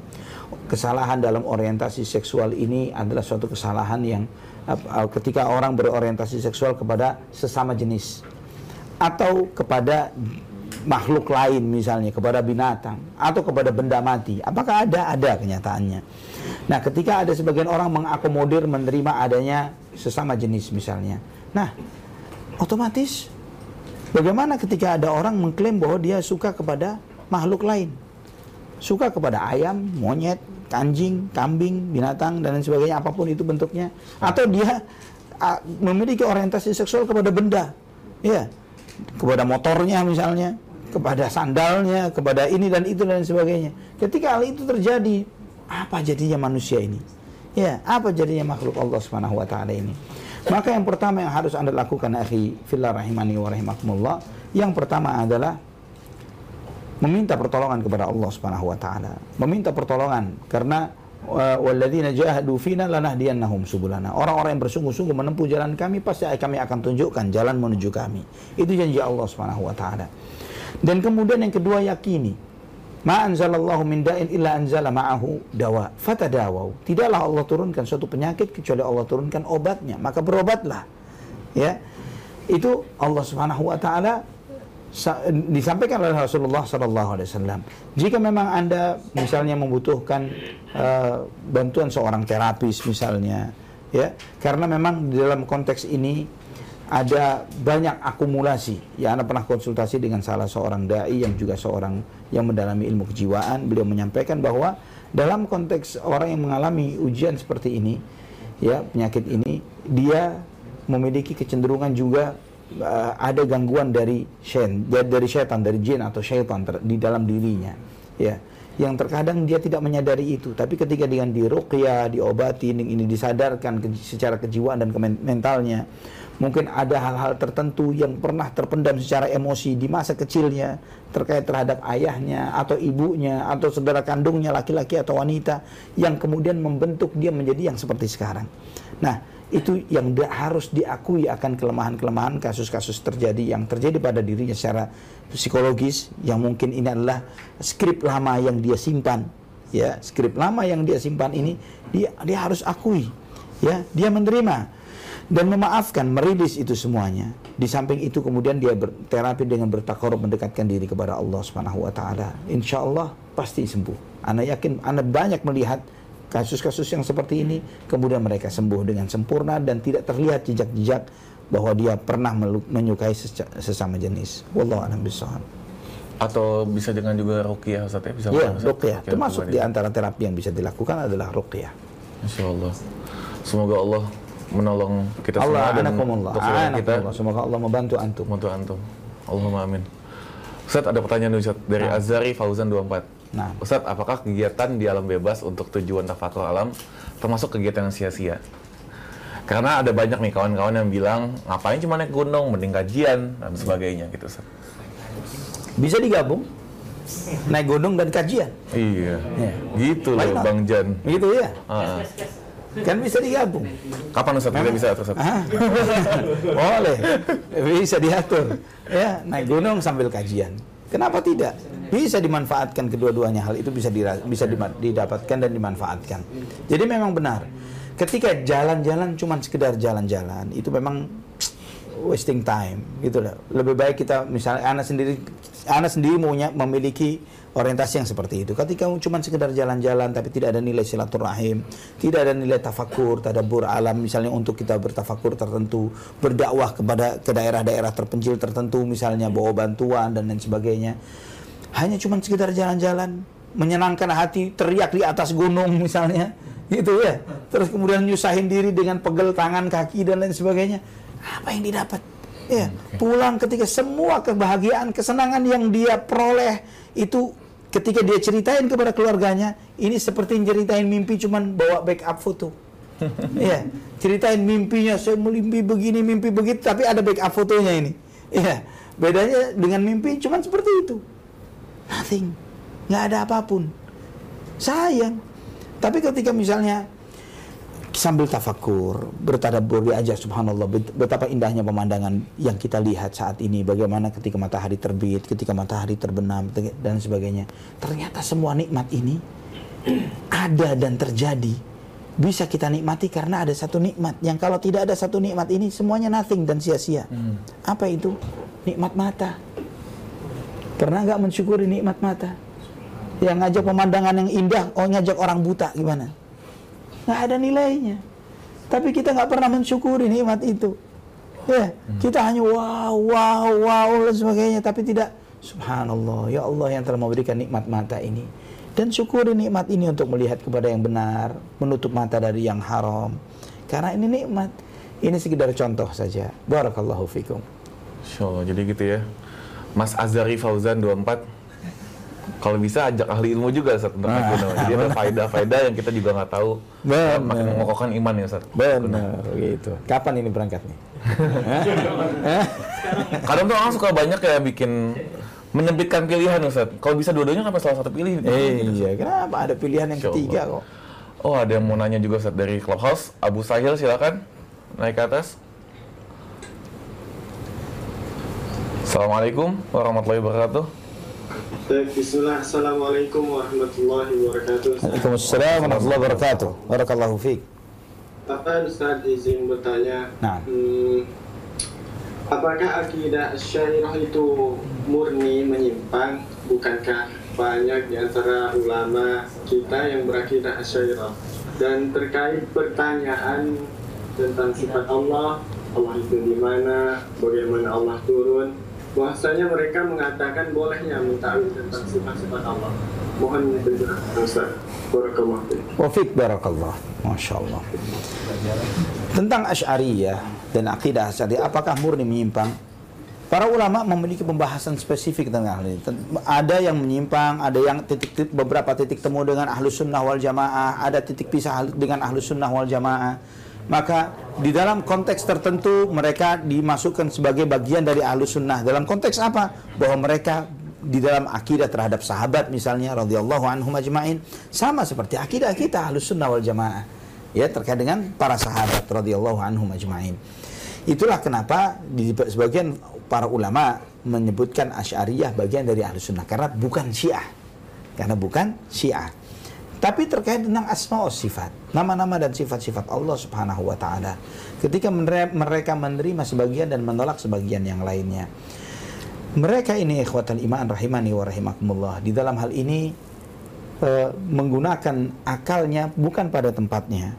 Ya sebagaimana tadi disampaikan bahwa berpikir tentang zat Allah Subhanahu wa taala sehingga menetapkan sifat itu dengan sifat wajib, sifat jaiz, sifat mustahil secara akal ya dengan landasan akalnya. Dan ini ikhwatal iman rahimani wa rahimakumullah memiliki beberapa kecacatan.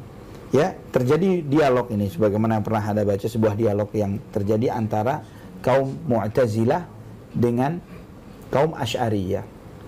Ya, ketika kaum Mu'tazilah dan kaum Asy'ariyah ini terjadi dialog, Mu'tazilah bertanya, wahai Asy'ariyah, kenapa anda menolak sebagian sifat dan menetapkan sebagian sifat yang lain? Maka Asy'ariyah mengatakan bahwa kami menetapkan sifat-sifat yang layak bagi Allah Subhanahu wa taala dan kemudian menolak sifat-sifat yang terkesan bahwa itu menyerupai Allah Subhanahu wa taala. Maka kaum Mu'tazilah mengatakan, konsep kalian ini tidak bisa seperti itu. Ketika kalian menolak sebagian sifat, karena terkesan uh, menyerupai sifat makhluk dan menetapkan sebagian sifat karena sifat itu tidak menyerupai makhluk, kalian harus mengambil sikap. Kalian harus mengambil sikap kata si Mu'tazilah seperti kami yaitu menolak seluruh sifat secara mutlak kata Mu'tazilah menolak sifat secara mutlak atau menetapkan sifat seperti ahlus sunnah seperti para ulama salaf karena ketika kalian menetapkan suatu sifat, iradah misalnya. Ya. Bukankah di ayat Al-Qur'an banyak ayat-ayat yang Allah menyebutkan tentang iradah untuk makhluk misalnya. Ya, atau masyiah untuk makhluk. Makhluk juga punya masyiah, tapi kalian tetapkan sifat iradah bagi Allah. Mereka mengatakan, "Iya, tapi Allah memiliki iradah yang tidak sama dengan iradah makhluk." Kata Asy'ariyah seperti itu. Nah, kenapa dengan sifat istiwa misalnya? Ketika Allah menyebutkan istiwa bersemayam di atas arsh yang tidak serupa dengan istiwanya makhluk, cukup selesai dengan seperti itu clear. Ya kan? Maka diamlah Asy'ariyah, tidak bisa menjawab. Nah, kaum Mu'tazilah mereka ini menetapkan sifat eh, menetapkan nama, menolak sifat. Hmm. Menetapkan nama, menolak sifat. Ini Mu'tazilah. Nama-nama Allah Ar-Rahman, Ar-Rahim, Al-Malik ditetapkan oleh mereka, tapi mereka tidak menerima sifat-sifatnya. Ar-Rahman bila rahmah. Ya, Allah Maha Pengasih tapi tanpa kasih sayang. As-Sami' bila sama, Maha mendengar tanpa pendengaran. Al-Basar, Al-Basir bila basar. Ya. Al-Hayyu bila haya, misalnya Maha hidup tanpa kehidupan. Ini seperti itu mereka. Ya, mereka menetapkan nama tapi menafikan maknanya, hmm. menafikan sifat yang ada. Maka ini dikritisi oleh kaum Jahmiyah Ya, kaum Jahmiyah mereka ini menolak nama, menolak sifat. Ya. Dua-duanya ditolak, ini ekstrimnya. Pusing. Ya, ekstrimnya ini kesumbernya. Ya. Menolak nama, menolak sifat. Mereka ngomong kepada Mu'tazilah, "Ya Mu'tazilah, kenapa kalian ini menolak sifat, menetapkan nama?" Kalian jangan pelin-pelan seperti itu. Jika kalian menetapkan nama, tetapkan juga sifatnya seperti ahlus sunnah. Ya, atau tolak semuanya seperti kami kata si Jahmiyah ya maka Mu'tazilah pun speechless gitu ya Mu'tazilah nggak bisa jawab dengan asumsinya kaum uh, Jahmiyah dan Jahmiyah kemudian ketemu dengan filosof orang-orang filsafat ya ketika Jahmiyah minta coba sebutkan sifat Tuhan yang kamu uh, sifatkan bahwa bagaimana Tuhan yang kamu sifat, yang kamu sembah? Dia tidak hidup, tapi juga tidak mati. Dia tidak mendengar, tapi juga tidak tuli. Ya, dia tidak uh, ya, melihat, tapi juga tidak buta. Terus begitu, tidak ini, tidak itu. Ya, dia tidak di atas, tidak di bawah, tidak di kanan, tidak di kiri. Kemudian ditanya sama filsafatnya, coba ceritakan kepada saya apa itu kata tidak ada. Ya, kata tidak ada. Sama seperti yang Anda sebutkan. Ya. Coba definisikan tidak ada adalah yang tidak di atas, tidak di bawah, tidak di kanan. Ini sama dengan tidak ada. Ya kan itu. Ini. Jadi Anda mensifati Tuhan itu nggak ada Tuhan. Ya kan? Ya kebingungan lagi nih Jahmiyah begitu.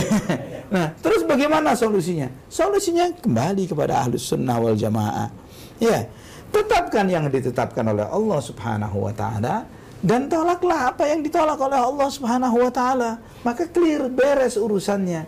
Nah, jika misalnya disampaikan, ah bukankah sebagian ulama juga dinisbatkan kepada Asy'ariyah. Memang benar ada sebagian ulama-ulama kita ulama ahlus sunnah yang dinisbatkan kepada akidah Asy'ariyah.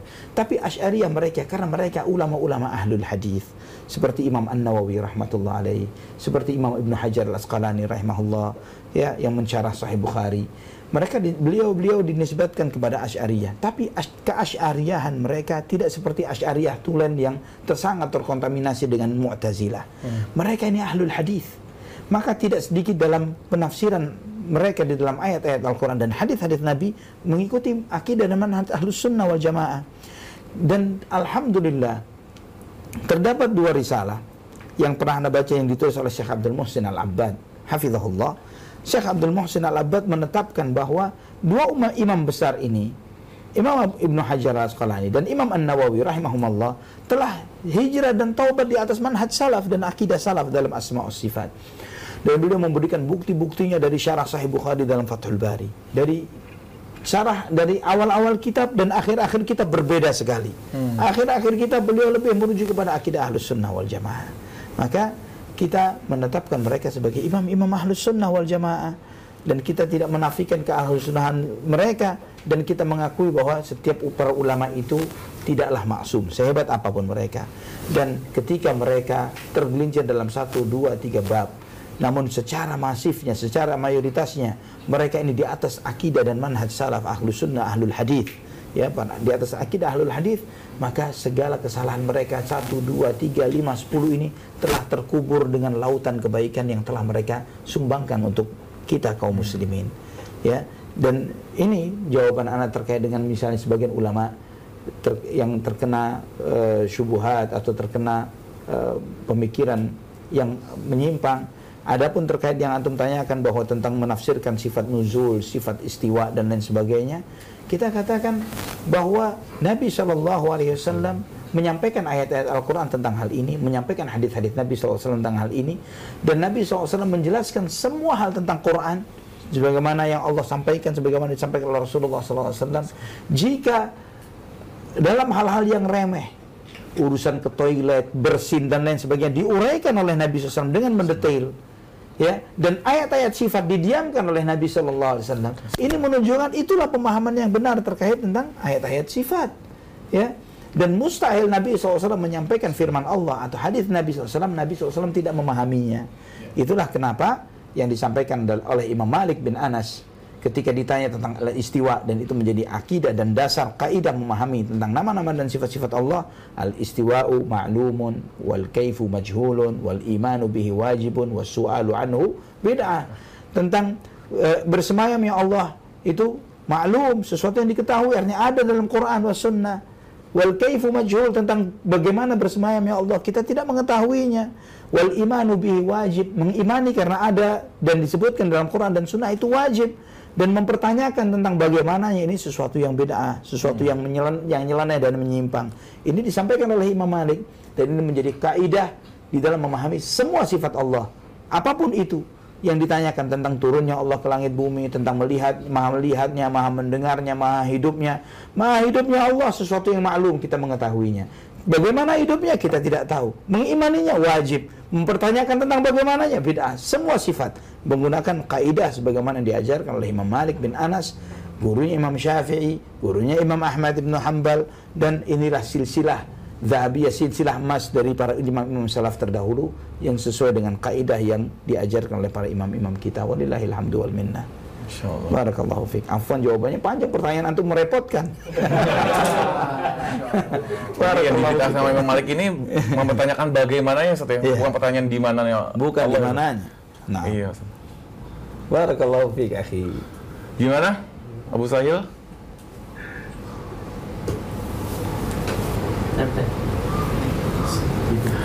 Jelas ya?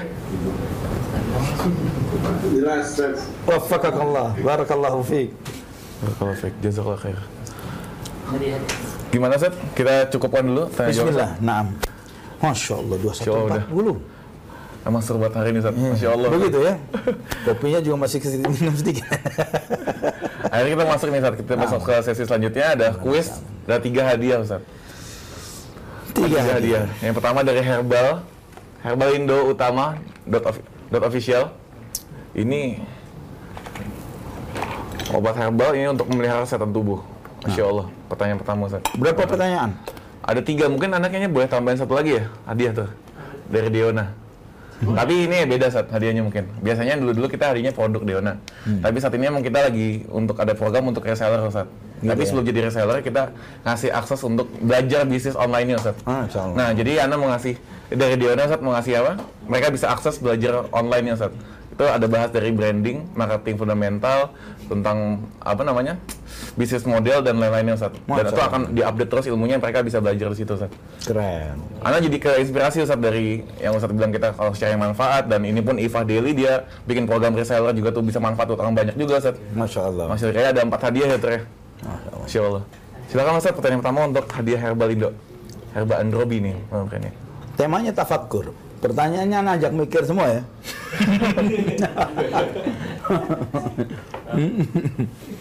Masya Allah. Baik.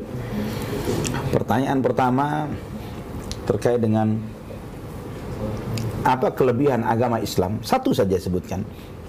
Yang tidak ada di agama yang lain. Ya. Artinya dengan ini alhamdulillah kita sebagai seorang muslim ya yang tidak ada di agama yang lain. Mudah-mudahan ada yang jawab nih. Mana? Eh, pertanyaan ini hanya dijawab untuk yang tidak ada di ruangan ini ya. Mana mana yang ada jawab mana mana? Itu Ustaz, ada orang dalam Ustaz. Mana? Yang mana? Yang mana? Yang mana? Yang itu Ustaz. gitu. Itu jawab salah lagi. udah kayak udah orang dalam caps lock salah lagi. Oh iya teman-teman Clubhouse ini pertanyaan untuk yang di Instagram dulu ya. Jadi yang ada di Clubhouse silakan langsung balik ke Instagram, jawab di situ pertanyaannya. Jadi kalau dijawab tolong difikirkan dulu ya Ustaz ya. Jangan langsung jawab dengan cepat dan caps lock Hanya ada di Islam. Agama apa pun. Anak tidak mengatakan bahwa anak mempelajari semua agama, tapi banyak agama anak pelajarin, ya. Dan tidak ada yang memiliki karakter ini yang hanya Islam yang punya. Dan itu menjadi ciri khas agama Islam dan alhamdulillah kita bersyukur kepada Allah memiliki nikmat ini. Adab lah, bukan adab.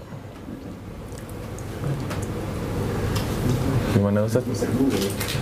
Itu Sholat pipit siapa sama pipit?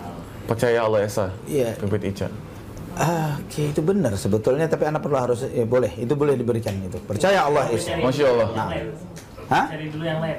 Lah jangan, itu tapi anak harus jelaskan, boleh. Beliau berhak untuk mendapatkan hadiahnya. Pipit Pipit, pipit Ica. Ica. Ya, pipit Ica per- percaya Allah Esa, tapi anak harus jelaskan. Percaya Allah Esa di sini adalah tauhid. Ya, tauhid. Apa itu tauhid? Beribadah kepada Allah Subhanahu wa taala saja. Tidak beribadah kepada makhluk.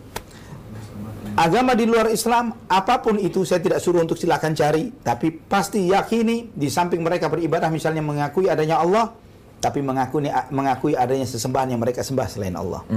Ya, anak pernah bertemu dengan salah satu aliran yang katanya Unitarian dari kalangan Nasrani misalnya, Unitarian yang mengaku tauhid. Anak tanya di antara mereka, kalian fungsikan eh, Nabi Isa alaihissalam sebagai apa? Mereka mengatakan sebagai perantara kami di dalam doa dan ibadah. Maka ka- anak jawab, yang seperti itu masih syirik. Ya. Di dalam doa dan ibadah kita tidak perlu tidak perlu adanya perantara. Wa idza sa'alaka ibadi anni fa inni qarib Ujibu da'wat da'i idza da'an. Jika hambaku bertanya tentangku, aku dekat. Aku mengabulkan jawaban orang yang meminta kepadaku tatkala dia meminta. Allah menjawab Allah dekat artinya Allah Subhanahu wa taala tidak membutuhkan perantara di dalam berdoa dan beribadah kepadanya. Berbeda dengan agama-agama di luar Islam, ya di luar Islam apa pun agamanya mereka di samping beribadah kepada Allah juga beribadah kepada yang lain. Entah itu sosoknya malaikat, entah sosoknya nabi, entah sosoknya manusia, batu, pohon, dan yang lain-lain lainnya. Sedangkan di dalam Islam kita beribadah kepada Rabbul Alamin, Allah yang menciptakan alam semesta. Benar itu jawaban tadi? Ya, tapi esa maksudnya di sini adalah tauhid, tauhid dalam ibadah. Beribadah hanya kepada Allah saja bukan ibadah kepada yang lain. Masya Allah. Tadi Ya. siapa nama akunnya? Akmin. Ya, yang Selamat ya, Pipit. Bisa langsung nanti DM admin Jakarta Mengaji, tulis nama, alamat lengkap, dan nomor handphone, nanti akan dikirimkan hadiahnya ini. Barakallahu fiik. Silakan Ustaz, Kalau, hadiah kedua. ya, Oh, kalau bicara adab, etika, semua agama mengajarkan adab dan etika. Oh. Tidak ada agama mengajarkan durhakalah kepada orang tua anda, gitu nggak ada. Ya kan itu kan ya. Dalam konteks ini semua mengajarkan yang baik-baik. Nggak ada agama mencuri itu halal, nggak ada. Ya tapi mengajarkan hal-hal yang baik-baik. Tapi apa karakter di dalam Islam yang tidak dimiliki oleh agama lain? Ya, ini anak ajak untuk tafakur juga untuk memikirkan dan Masya dengan Allah. ini kita bersyukur kepada Allah alhamdulillah kenapa dengan ini kita dimuliakan oleh Allah Subhanahu wa taala dengan agama ini. Masya Ya. Allah. Ini izzatul Islam bahwa kita ini tidak beribadah kepada sesama makhluk sedangkan di luar Islam mereka beribadah kepada sesama makhluk bahkan merendahkan dirinya dengan beribadah kepada makhluk yang mungkin jauh levelnya di bawah mereka. Ya, ada menyembah binatang, ada menyembah beragam makhluk yang seharusnya makhluk-makhluk itu diciptakan oleh Allah untuk menjadi pelayan kita di dalam kehidupan dunia. Alhamdulillah. Ya. Oke. Masya Allah, jazakallah khairan Ustaz. Jazakumullahu khairan. Dari pertanyaan kita bisa ambil faedah banyak banget, Masya Allah. Masya Allah. Pertanyaan kedua, Ustaz, untuk hadiah kedua dari... Ini siapa nih yang ngasih sponsor siapa nih untuk? Ini ada hadiah Mas ini kedua? Ustaz ngasih buku yang dia Masya Allah, Ustaz. Begitu ya. Semoga Allah jaga beliau. Amin ya. Dari buku Ustaz Yazid, kumpulan Doa. Bisa dibawa ke mana-mana kalau untuk membutuhkan doa. Apa pun. Masya Allah. Masya Silakan Ustaz. Allah. Apa doa yang harus dibaca kalau setan menggoda kita? Ya, Nabi SAW pernah menyampaikan sebuah hadis. Nanti setan akan datang kepada kalian, menggoda kalian dengan mengatakan, siapa yang menciptakan ini? Siapa yang menciptakan itu? Siapa yang menciptakan ini? Maka jawabannya Allah. Ini yang menciptakan Allah. Nanti setan akan bertanya kepadamu. Jika semua jawabannya Allah, terus yang nyiptain Allah siapa? Nah, ketika muncul terbersit pemikiran ini, doa apa yang dibaca? Hmm. Diajarkan oleh Nabi SAW. Doa apa yang dibaca? Pertanyaan ini untuk yang jawab di Clubhouse. Ya, Jadi yang dari kan- Instagram. Kan dapat Bisa. hadiahnya kumpulan Dari doa, begitu kan ya? Iya. Ya, Jadi anak tanya doa apa yang Biar langsung dibacain doanya Ustaz ya. Nggak cuma ditulis copy paste doang nanti di Instagram. Balik ke Clubhouse dulu teman-teman. Silakan jawab.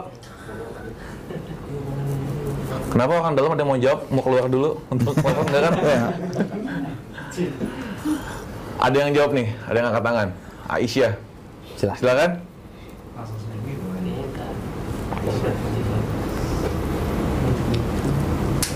Oh, turun lagi Aisyah. Nah, silakan Tifafah.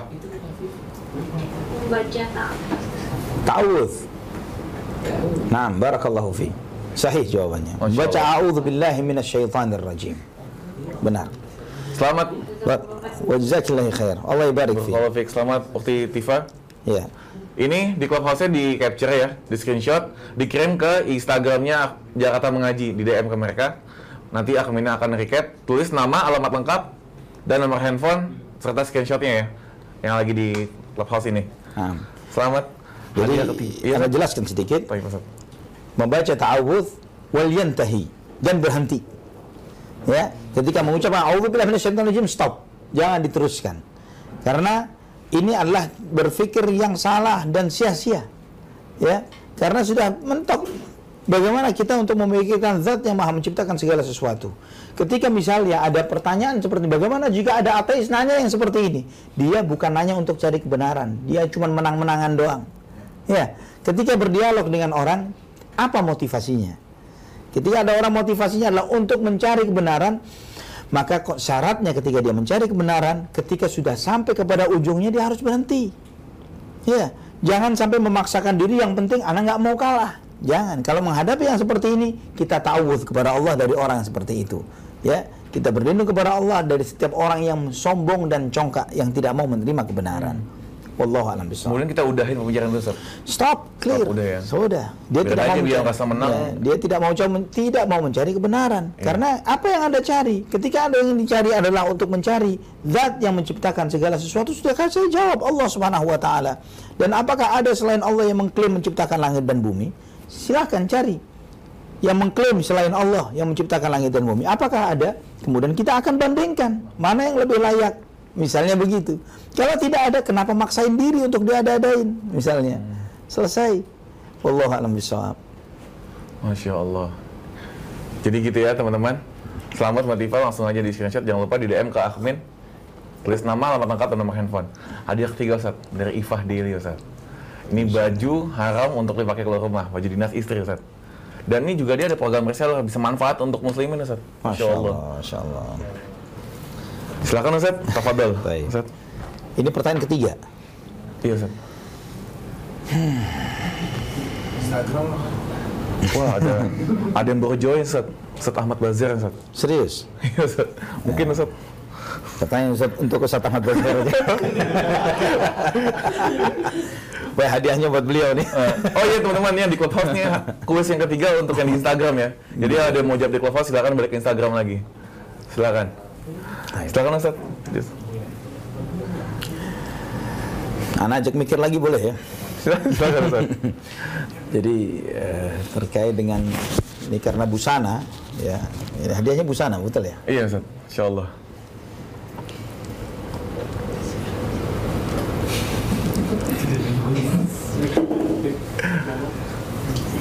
Deg-degan kan? Anak takut ya repot jawabnya. Wafakakumullah. Eh, taib. Ana kasih pertanyaan yang sederhana saja aja. Pertanyaan yang sederhana. Tapi ini untuk memberikan apa namanya? Islam ini ahlus sunnah wal jamaah membagi tauhid menjadi tiga. Ya. Tauhid rububiyah, tauhid uluhiyah dan tauhid al-asma was sifat. Saya minta dalilnya dari surat Al-Fatihah untuk tiga-tiganya. Ustaz Ahmad Bazhar boleh jawab. Kayaknya Ustaz Ahmad langsung away lagi nih Ustaz Ahmad. Fi. Naam. Dan pertanyaan ini nggak boleh dijawab sama yang di dalam ruangan ya Ustaz ya? Makanya ada lagi Ustaz yang mau curi langkah Ustaz. Belanda itu. Heeh. Karena nih di Instagram ini ada senjangan wa- delay waktu jadi Tapi kalau nggak ada yang bisa jawab gimana nanti? Oh, terserah Ustaz, silakan. Silahkan yang di ruangan kalau boleh jawab. keluar dulu berarti Sir. Satu ayat ya. Dari surat Al-Fatihah, lah tidak harus mengatakan satu ayat. Dari surat Al-Fatihah, yang di situ Allah Subhanahu wa taala menunjukkan kepada kita dalil untuk tiga tauhid ini. Tauhid rububiyah, tauhid uluhiyah dan tauhid al-asma was sifat. Insya Allah. Gimana teman-teman? Akmin? Di sekolah paling bawah Akmin? Udah ada yang jawab nih? Ada yang jawab? Ada yang jawab Alhamdulillahirabbil alamin Ustaz.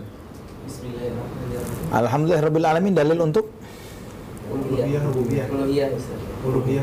Ditulis. Eh, Uluhiyah. Oh udah salah berarti kalau nggak tulis.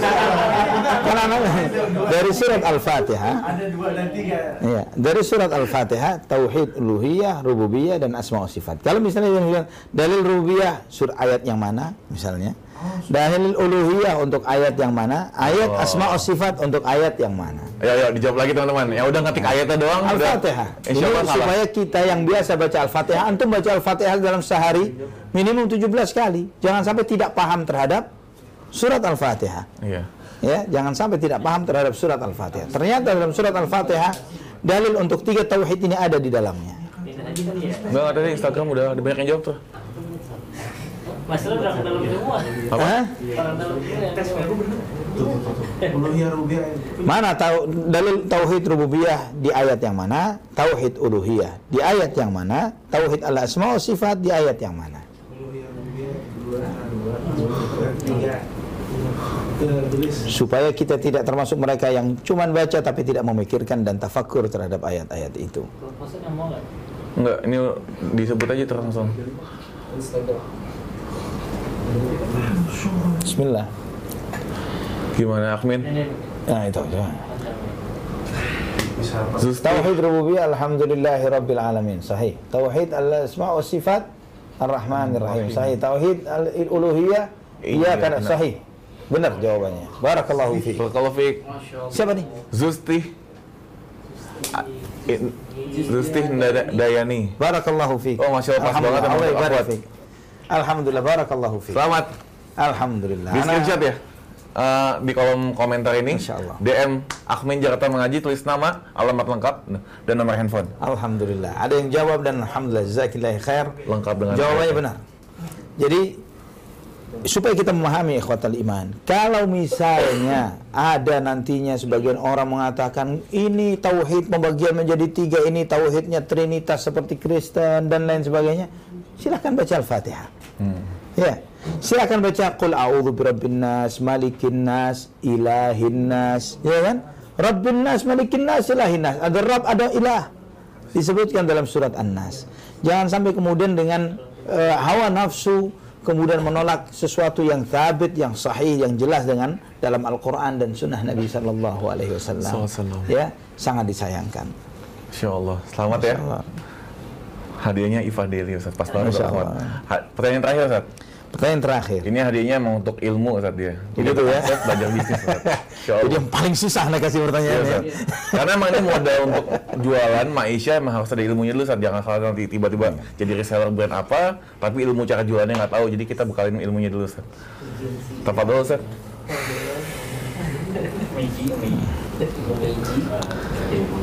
Masya Allah. Ke siapa nih? Clubhouse. Oh Clubhouse. Oh nah, di Clubhouse. Jadi yang di Instagram pindah ke Clubhouse kira. Sandra. Yuk Clubhouse Jakarta Mengaji. Baik. Apa yang anda tanya? Eh? Apa yang tanya? Hadiahnya tadi berupa ilmu tadi ya. Iya, Ustaz. Kita kasih materi, akses. materi pembelajaran. Iya Ustaz. Total ada 20 20 video e-course Ustaz dan akan update lagi terus insya Allah. Masya Allah, tabarakallah. Tergantung timnya Ustaz nanti kapan nambahinnya lagi Ustaz. Materinya. Silakan. Tafadhol Ustaz. Sebutkan ini clubhouse ya. Iya Ustaz. Dua dari sejumlah keutamaan ilmu terhadap harta. Dua saja. Jumlah dari dua jumlah dari ilmu terhadap harta. keutamaan ilmu terhadap harta. Ada belasan, ya, jika tidak anak bisa katakan puluhan. Tapi sebutkan dua saja keutamaan ilmu dibandingkan harta. Masya Allah. Silakan nih teman-teman Clubhouse. Dua keutamaan ilmu dibandingkan harta. Ada yang mau angkat tangan? Kita hitung sampai 5, kalau nggak ada kita balik ke Instagram nih. 5, 4, ah, depan. Bismillah. Silakan. Tafadhal. Ya. Eh, yang pertama itu ilmu itu kamu, eh, kamu dijaga oleh ilmu, sedangkan untuk harta kamu dijaga, kamu harus menjaga hartanya. Barakallah. Yang kedua itu eh, ilmu itu meningkatkan derajat kita nanti eh, di hari kiamat dan di surga nanti. Se- Sebagai kunci masuk surga salah satunya. Yang ketiga, coba ada lagi tambahan kalau Anda minta? Bisa? Yang ketiga eh, eh, amal jariah. Kalau Jadi kalau ilmu kalau ilmu ilmu ilmu, ilmu yang berempat ini sebagai amal jariah. kalau Seperti itu. harta juga bisa amal jariah. Iya. Kalau antum sedekah ilmu dengan sedekah harta, mana yang berkurang, mana yang nambah? Kalau misalkan ilmu apa harta berkurang hartanya, cuma kalau ilmu terus bertambah nanti. Itu di antara. Tidak Ini berkurang. anak, anak kasih clue ya. Anak kasih clue. Supaya hadiahnya buat antum nih. Kita bagi dua harganya. Insya Allah. nah, jadi di antara keberkahan ilmu luar biasa. Ilmu nggak bisa dicuri. Iya. Ya kan? Harta bisa dicuri. Ya. Harta diwariskan, tapi ilmu diturunkan dengan dipelajari. Ya, bukan berarti seorang alim kemudian mati tiba-tiba anaknya bisa bagi-bagi hartanya. Kitabnya ulama itu boleh, tapi belum tentu anak melihat sangat sedih barusan anak melihat ada salah satu yang anak kenal begitu ya. Ketika ayah mereka memiliki banyak perpustakaan dan kemudian anak-anaknya tidak ada seorang pun ahli ilmu, nasibnya ketika anak tanya mana kitab abah antum? Sebagian besar sudah dimakan rayap Ustadz itu kan? Maka kami bakar. La haula wala quwata illa billah. Dibakar. Anak sampai ya Allah sedih banget. Jadi ilmu ini menjagamu ya. Sedangkan kita menjaga harta. Ilmu bisa dicuri apa harta bisa dicuri ilmu tidak bisa dicuri. Harta disedekahkan berkurang nilainya nominalnya. Ya nominalnya dari satu juta jadi 900 ribu jadi tapi ilmu semakin antum sedekahkan tambah mapan terus. Ya ada banyak sekali. Ya ilmu itu ilmu ini eh, kemuliaan tan kemuliaan tanpa mahkota. Ya tanpa jubah tertentu. Ma, kekuasaan tanpa singgasana ini ilmu. Ya dan kita tidak perlu repot-repot untuk menjadi orang yang dimuliakan dengan ilmu ini. Tidak perlu kita menyusahkan diri kita untuk mengejar-ngejar jabatan harus menghiasi diri dengan gadget model apa kendaraan model apa dan lain sebagainya. Seorang yang berilmu pasti diberikan kemuliaan oleh Allah Subhanahu wa taala. Dan oleh manusia. Allah. alam barakallahu Pasal pertanyaan keutamaan ilmu untuk memulai mencari harta Ustaz. ya insyaallah lebih utama. Selamat Devan mendapatkan hadiah premium membership dari Diona Essentials. Bisa langsung screenshot nih tampilan di clubhouse-nya. Nanti DM ke admin, tulis nama, email, alamat, sama nomor handphone deh. Selamat. Jazakumullah khair. Allah barik fiik wa jazakumullah khair hayyakumullah Masya Allah Ustaz, akhirnya udah selesai juga. Jam Alhamdulillah 10 malam Ustaz. Masya Allah, lebih tak terasa. satu Barakallahu fiik Nih di akhir informasi kalau ada Jakarta Mengaji ini baru buka donasi juga Ustaz. Alhamdulillah khair Jadi donasi ini diperuntukkan untuk upgrade peralatan seperti kayak kamera, lensa, dan alat-alat lain. Informasinya ada di bawah ini. Nih, jadi teman-teman kalau mau transfer ada sebagian masuk ya? ada kelebihan rezeki dari Allah. Silakan langsung transfer ke sini nih. Ini ada informasinya. Bisa langsung di screenshot QR code kita Jakarta Mengaji. Masya Allah Nah, besar pokoknya besar ataupun kecil itu nggak masalah dan insya Allah akan diupdate terus di Instastory jadi insya Allah amanah. Nah, insya Allah kita akan ketemu lagi di ahad depan. Amin ya Rabb Mungkin ada kisi-kisi Ustaz untuk pertemuan selanjutnya. Pertemuan selanjutnya materi kita masih tentang salah satu pilar daripada pilar keimanan karena memang iman ini yang mendatangkan kebahagiaan bagi kita. Kenapa pilar iman ini kita bahas secara mendalam ya? Kita membicarakan membicarakan tentang tafakkur pada saat ini tujuannya untuk mengokohkan iman. Karena masalah yang sering terjadi kenapa orang dengan gampangnya jadi murtad di zaman sekarang? Karena nggak mikir. Ya masalahnya tidak tafakkur. Sudah zikirnya kurang, tafakurnya tidak. Maka apa yang dipegang dari akar keimanan dia dia tidak memiliki akar keimanan sama sekali. Nanti insya Allah di akan datang kita akan lebih spesifik bicara tentang taubat dan istighfar. Ya. Masya Allah. Karena top levelnya apa pun kita sebagai seorang muslim mau mukmin mau sehebat apa pun kita pasti kesandung dosa. Pasti kesandung dosa. Nah, bagaimana sikap seorang mukmin ketika dia kesandung dosa? Taubat dan istighfar. Insya Allah itu tema kita yang akan datang. Barakallahu Wah, fiikum. penting banget tuh, Masya Allah. Jazakallah khairan Ustaz atas ilmunya. Semoga kita semua bisa ngamalin ilmu dari Ustaz ini. Amin ya Rabb. Masya Allah. Dan juga semoga, semoga nih ilmu jadi bermanfaat untuk kita semua Ustaz. Ya Karim, ya Karim insya Allah. Baik, kita tutup Ustaz dengan kafaratul majlis. Subhanallah wa bihamdika asyhadu an la ilaha illa anta astaghfiruka wa atubu ilaik. Assalamualaikum warahmatullahi wabarakatuh. Salam. Salam.